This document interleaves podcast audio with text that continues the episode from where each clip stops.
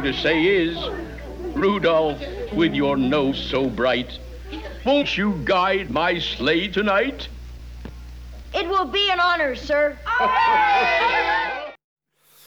So, the moral of the story, of course, is that it is okay if you are different, so long as that difference is useful to people and can save the day. Otherwise, you're an outcast, and apparently, you know, you can make fun of them, and it's not such a big deal. No one seems to be dealing with the bullying or anything like that. You know, he saved the day, now everyone likes him. Real friends. Real friends, those guys. Oh, goodness. I love that story. But Rudolph is kind of a, an iconic picture. He's, he's one of the icons of Christmas. And in this series, we've been looking at different icons that the world has of Christmas, different stories that we have in, in our culture that we can kind of look in behind the curtains and see if we can find some sort of pictures about what the real meaning of Christmas is really all about. And so I picked Rudolph because Rudolph is not the only character who started off being completely rejected by everybody and then went on and did something heroic and became famous for it. In fact, the main story of Jesus is very much like this. Look at the way that the beginning of the book of John talks about who Jesus was. It says, The true light that gives light to everyone was coming into the world. This is Jesus. He was in the world, and though the world was made through him, the world did not recognize him. He came to that which was his own, but his own did not receive him. See, if you're even a little bit familiar with the story of Jesus, throughout his entire life, he just faced obstacle after obstacle, opposition after opposition. People were just gunning after him. Some people liked him, you know, they liked it when he, they fed him. You know, when he fed them all of that food with the fish and the loaves, that was kind of cool.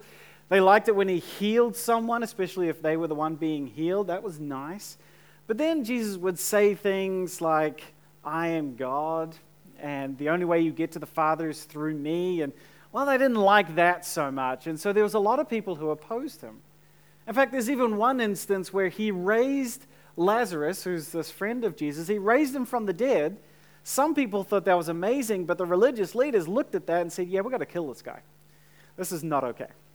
So Jesus faced opposition after opposition. People did not like him. Even his own family thought he was a little bit nuts. So everyone either thought he was crazy or he was evil. And ultimately, the very people he came to rescue hung him up on a cross and killed him. That was his plan from the beginning, but still, it's interesting to see how much he was rejected by the people who were supposed to know him and understand him. But unlike Rudolph, who now is a holiday favorite and everybody loves Rudolph, people still don't like Jesus very much. Now, again, some people do. There's a large number of people in this world. I think it's more than a billion, two billion people in this world would say, Yeah, Jesus, he's my guy. I like him. So some people do like him, and people like when Jesus says we should love each other. When Jesus says, Let's be kind to one another, they like that. When Jesus says that he needs to be more important than even your mother, your father, your husband, your wife, your son, your daughter, I need to be the most important person in your life. Well, they don't like that so much. Now, this is not a surprise to Jesus. He knew that he wasn't going to be liked by everybody. In fact, he says, Don't imagine that I came to bring peace to the earth, which is interesting since Christmas is all about joy and peace to the earth. I came not to bring peace, but a sword. What does he mean by that? He means when I say who I really am, and when I say I need to be king of your life, people are not going to like it. They're going to turn against me, and they're going to get violent against me. He knew it, he knew it was coming. But it gets better too. Not only did Jesus know that, well, he was going to create chaos and people were not going to like him, but he knew that his followers were also going to suffer the same consequence. Have a look at uh, the way John ta- or the way Jesus talks to his disciples before he went on the cross. He says, If the world hates you, remember that it hated me first. The world would love you as one of its own if you belong to it, but you're no longer part of the world. I chose you to come out of the world, so it hates you.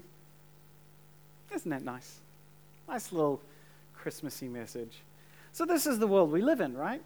I mean, this is the way that we live.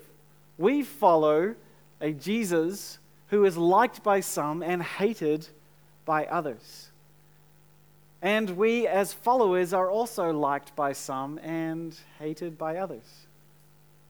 And so we live in a world that, just like Rudolph, on Christmas Eve, as our world is making its way through the murky fogginess that is our culture, it does not know where it is going. It does not see what is ahead. It thinks it does, but it doesn't. And we want to help we want to shine Jesus' light, right? We want to pave the way forward for our culture, to know what it means to be human, to know what it means to live the best life possible. And so we flick on our red nose and we shine that light for Jesus. And some people appreciate it. And they see where they're going and they thank us for it. And some people turn against us. Some people don't like it. In fact, many people would say that it is oppressive and wrong and judgmental and small minded and all sorts of other names to shine that light and to claim that that is the way that humanity should go. And so we become the unpopular ones. And darn it all, if culture won't let us play all their reindeer games. Right? Now, I'm interested to hear from you a little bit because Many of you have had different experiences, and I wonder if any of you have experienced something of that rejection, something of the isolation, or something of the insults or the persecution because you say you are a follower of Jesus, that the world has perhaps turned against you. So I wanted a little bit of time. Does anyone have an example, something that has happened to them that they would like to share? About a time that being a follower of Jesus meant that we were unpopular in the world. Sometimes we like to do this. We like to get you guys to talk instead of just listening. Anyone? Lane.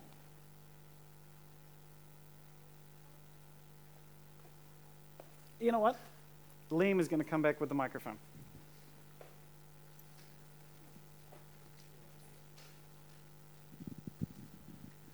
Um, my friends, when I told them that I was a Christian, they didn't want to be friends with me anymore. Really? Yeah. It must have been really hard. Yeah. Thank you for sharing that. Has anyone else experienced that? Whether in school or in your jobs? No? Okay. I was interested to see what kind of response I would get from that. Because in some ways, we recognize that this is true, right? We recognize that being a follower of Jesus means that some people won't like us. But I also suspect that it hasn't quite caught up with many of us yet. And maybe it's only happened in subtle ways. That's a pretty emphatic way that it happened to Lane, where friends just like, nah, not your friend anymore. That's, that's pretty heavy. But most of us, it hasn't really impacted our lives that much, has it? I mean, maybe there are things that I know I can't say at work.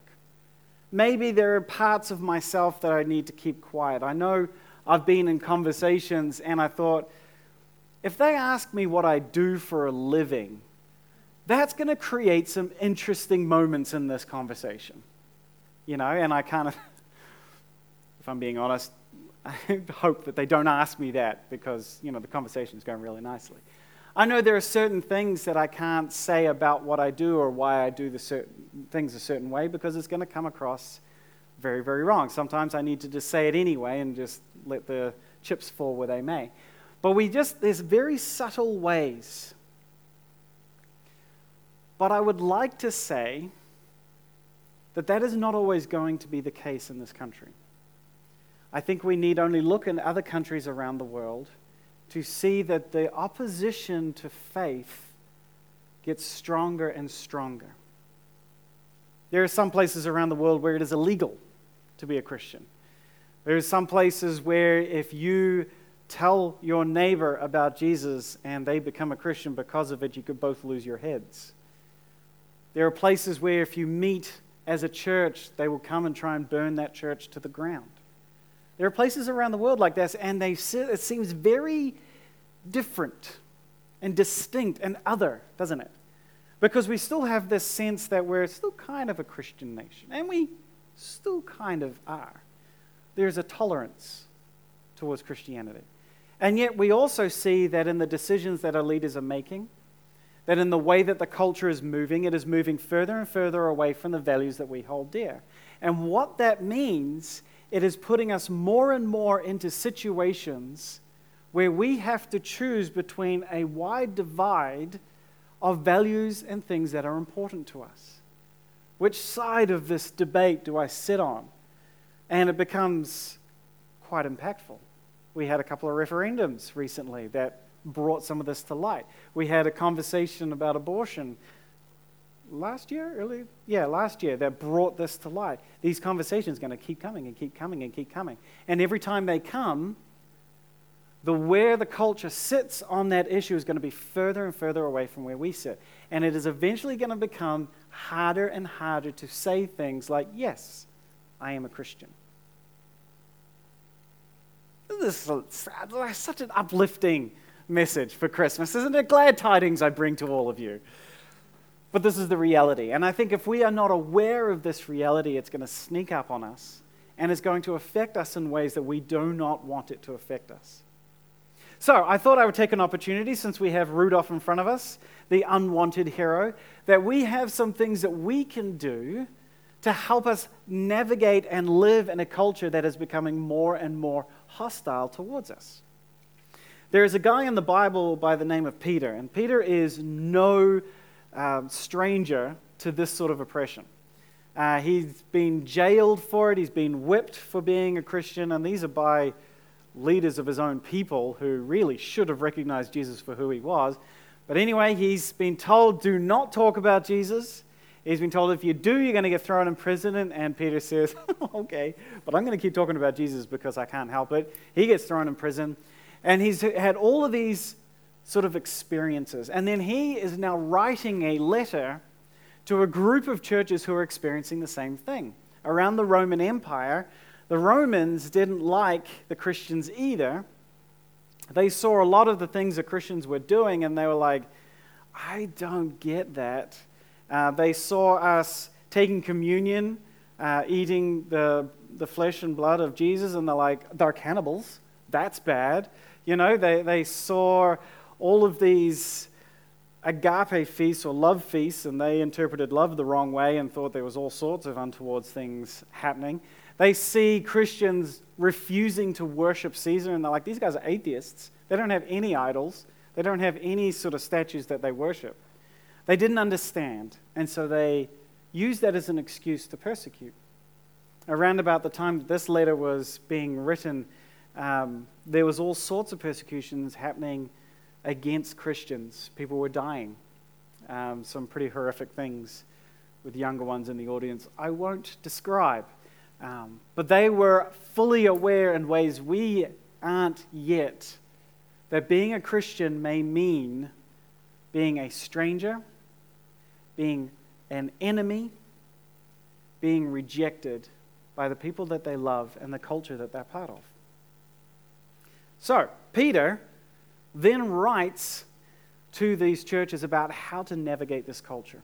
And he recognizes that there's a few responses that we tend to gravitate towards when our culture turns against us. The first is fear.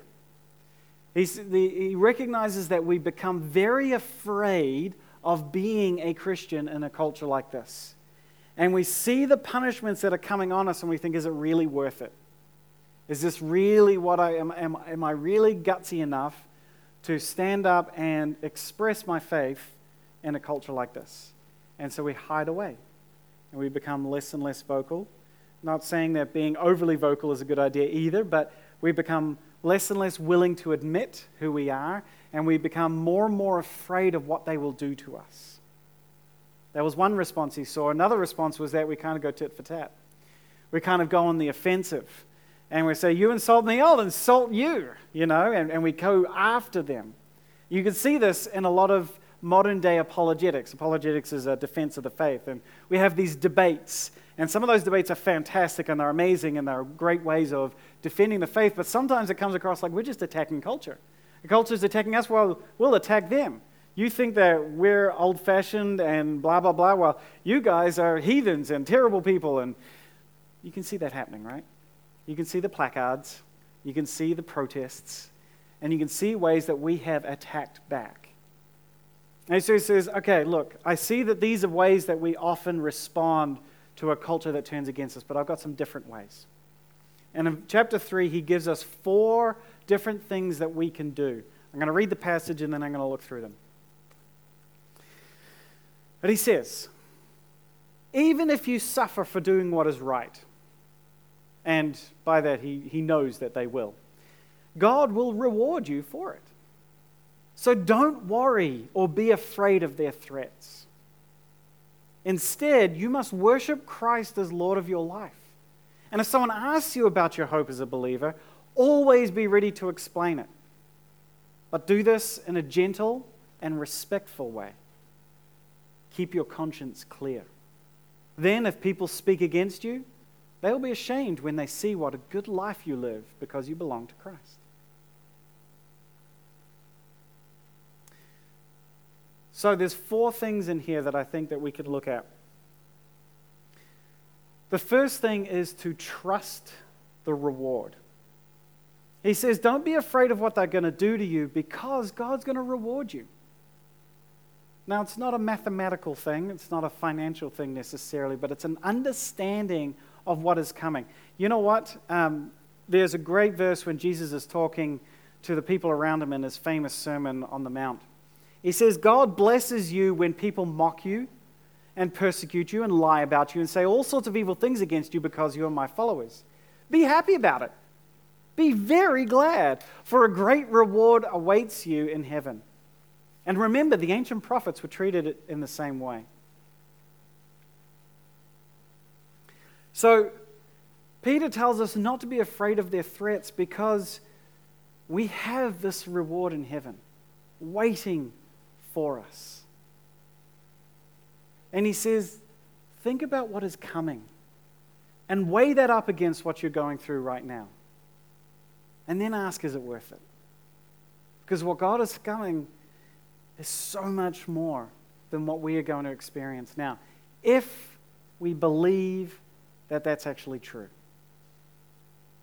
You notice how that kind of comes back on us a little bit, doesn't it?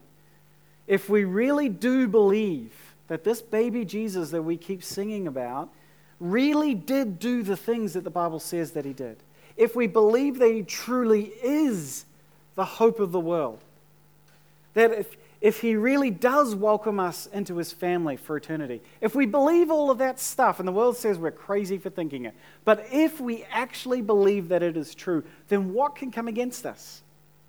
We can face down any persecution, we can face down any opposition, any attack, because man, look what's coming. But if we don't really believe that to be true, like if we just say that we believe it to be true, but it's not really like we're not really holding on to that, when those waves come, we're just going to get washed away because it won't be worth it. When push comes to shove, it just simply won't be worth it. Yeah? So that's not a criticism, that's not a critical thing that I want you to take on. I just want you to understand that this is more about what we say and what we think, but what we truly believe in our hearts. And it may be worthwhile over this Christmas period to dwell on that just a little bit. Because we all face issues in our lives, we all face difficulties. But if we dwell on who Jesus truly is, be honest with ourselves about who we believe him to be, it changes our perspectives on things. And if we don't know, then let's explore. Talk to us. Talk to each other. Help each other take your next step towards Jesus. If we do believe it, then we can say with Jesus that here on earth we will have many trials and sorrows, but we will take heart because he has overcome the world. Second thing he says is to worship Jesus as Lord. The key part is the end, as Lord. We worship Jesus, but we worship him not just as this really cool historical dude who kind of did some miracles and taught some really cool things, right? We worship Jesus as King, as Lord, as overall, authoritatively, in charge, the big cheese. And I think what that means is we keep him front and center in our lives, and we stick with him even when the world does not.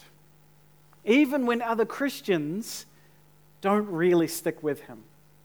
Jesus said that all the time. There will be people who say, Lord, Lord, but man, I don't know them because they're not really committed.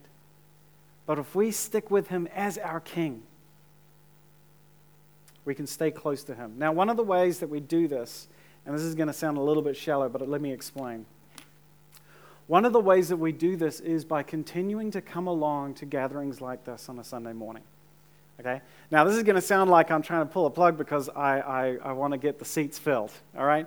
And oftentimes that, that is a very real temptation for church leadership. Okay? But that's not what I'm saying here. The reason I believe that we need to come and to gather into these spaces and to worship together is because this is where we charge ourselves up. This is where we get that strength. There is something about being gathered in a community that spurs us on and strengthens us. Have you experienced this? Have you experienced coming along on a Sunday morning and like, ah, I would much rather be in bed right now. Me, I would much rather be in bed right now. But then we come and we just, God's presence is here in a way that we don't always recognize it when we're by ourselves and we see each other and we spur each other on and we have that conversation. And maybe we pray for someone. Maybe we don't. Maybe we just have chit chat, but there's that, that camaraderie that out in the world, like sometimes I feel like I'm on my own. Sometimes I'm like one Christian in a sea of people who just think I'm an idiot. But I come here and I'm amongst my people. And maybe everyone here doesn't fully on board with all of that, and that's fine. We're exploring, we're all on our own journeys. But there's this camaraderie about we at least we're on board with the concept. You know, there, there's some possibilities here, and we have that togetherness. We're not on our own. We are a family. I really think we need to hold on to that. And we need to resist the temptations that we get to just maybe put something else in front. Right? Because again, the world has everything else in front. There are way more important things than church in the eyes of the world. And it's very easy to get into, well, it's just a church service. And yes, it is. And God is everywhere. He's not just here on a Sunday morning, He's in our hearts, He's with us all the time. But we just get this sense of like, I've got this thing going on, I'll just do that. And that may be fine. And that may be a very good thing. And you're not going to be, we're not taking attendance, and you're not going to get judgment from us. But sometimes that is the world trying to pull us away, not just from doing church, but from gaining that strength of engaging with each other and coming closer to Jesus together. Does that make sense? So when you hear me say, come along, be part of church services, be part of small groups, get involved, I'm not doing that because it bumps my numbers and I feel good about myself. Sometimes I do feel good about myself when that happens, but that's besides the point. The reason I'm saying these things is because this is what helps us grow closer to Jesus. All right, lecture over. I was going to read you Hebrews where it um, talks about not giving up on our gatherings, but we'll do that another time. The third part that he mentions is be ready to share your story. He says, if anyone asks you for the hope that you have as a believer, be ready to give an answer. Be ready to give an answer. Now, a lot of people think that means, okay, I've got to study the Bible, I've got to have all of these verses together, and I've got to have this sort of three point salvation plan about how, you know, we sinned and then Jesus came down to forgive us and now we can go back to heaven if, if we, you know, do all of this sort of stuff. And, and, and we want to know that stuff. I mean, that's good to know. but really, what we're talking about here is your story. People don't want to know, this is going to sound sacrilegious, but people don't want to know what the Bible says about Jesus. Not right away. They want to know what you say about Jesus. I've often heard that um, this, this phrase that you are the only Bible that many people are going to ever read. It is your life, your story, that changes people's hearts and turns them towards, guides them into the space where they can get to know Jesus through the Bible, right? We don't want to leave the Bible out. This is, this is not a useless book. But the first step for so many people is you. It is your life that asks, makes them ask that question in the first place. And it is your story of what Jesus has done that gives them reason to explore further. Does that make sense? And of course, we do that with gentleness and respect. There's this thing we started doing. Um, many of you know Frances Tangaloa and the incredible journey that she's been on, um, suffering abuse and then, and then finding hope through Jesus. That's the kind of story, by the way, that just changes lives. We don't have to have a dramatic story like that, it just has to be authentic.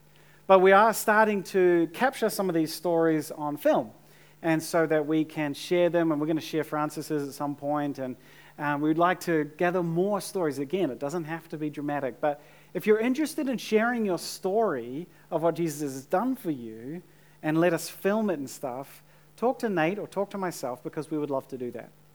All right, just a little seed for you to put there. All right, last thing that, that Peter tells us. This is kind of important. He says, keep a clear conscience. What does he mean by that? He means live a good life as much as possible. You know, we're all broken people, we're all fallible, and often the world expects Christians to be perfect, and if we do one thing wrong, then they'll just run us through the wringer. We can't change that. But we also can stop ourselves from flipping to the other extreme where we come on Sunday and talk a big game, and then Monday through Saturday, we just don't care. Because they don't see us on Sunday, do they? They see us Monday through Saturday. And they know what kind of people we are. And then we say things like, oh, no, I believe in Jesus, and you really shouldn't be living that way. And are you kidding me?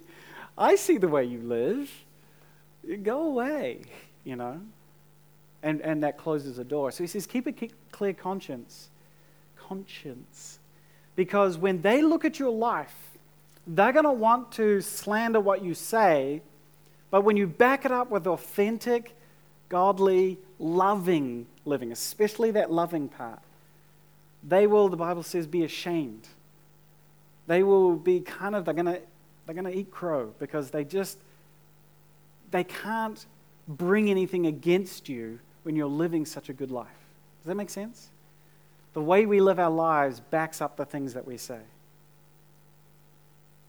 All right. Jesus never said that life was going to be easy. Quite the opposite. He never said that being his followers was going to be easy. He says some interesting things like, Come to me, all you are weary, and I will give you rest. And he does. And he says, My yoke is easy, my burden is light. And then we, he also says, if you're not willing to hate your mother and father to be my disciple, you're not worthy of me. And we think these are contradictory. He gives us that strength which makes our burden light, but he asks for full commitment. And when we do, he knows that the world is going to turn against us. And in fact, we almost think if the world never turns against us, or if we never receive any opposition for our lives, are we showing them who we really are? Or are we fitting in too nicely? How's that for a challenge? I know that for me, probably not enough people in my life know where I stand. I'm just going to be honest. I, I, I have that fear. So we all need to kind of dive into this. Have that confidence. Man, this is worth something, right?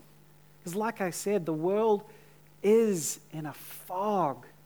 We can see it. We have this perspective on life that if we believe to be true, then we believe the world is in trouble. We believe that they are going 100 miles an hour straight into the fog and they don't see the mountain in front of them. They don't see the danger that is coming, but we do. And so Jesus is saying, Look, I have given you a red nose to shine a light out into that fog and to show people the way. They will hate you for it, many of them, some of them won't. Some of them will see that light, some of them will see the mountain, and maybe, just maybe, they will turn to God. And wouldn't that be worth it? I read before from John chapter 1, talking about Jesus, said he came into the very world he created, but the world didn't recognize him. He came to his own people, but even they rejected him. But to all who believed him and accepted him, he gave the right to become children of God. Let us shine our light for the sake of those who would be saved. For those people who need to know what Christmas really is all about, we can show them, even at great peril to ourselves. That's okay because He is with us every step of the way. Let me pray. Lord, we um, sometimes we resonate with poor Rudolph, and, and we, we know that whether we have or will, that there is opposition to the way that we live our lives, the things that we believe in our minds and our hearts to be true. They don't understand. They don't recognize us because they don't recognize you. That's what you said. They hate us because they first hated you. And that can be discouraging. But Lord, help us to use this message from Peter to, to stand firm in your reward, to stay close to you, to worship you as Lord, to gather together as a community, to be ready to share our story, and to keep a clear conscience, to live a good life. Help us to do those things so that we can shine the light and that maybe someone will see it and recognize it for what it is. It's in your name we pray. Amen.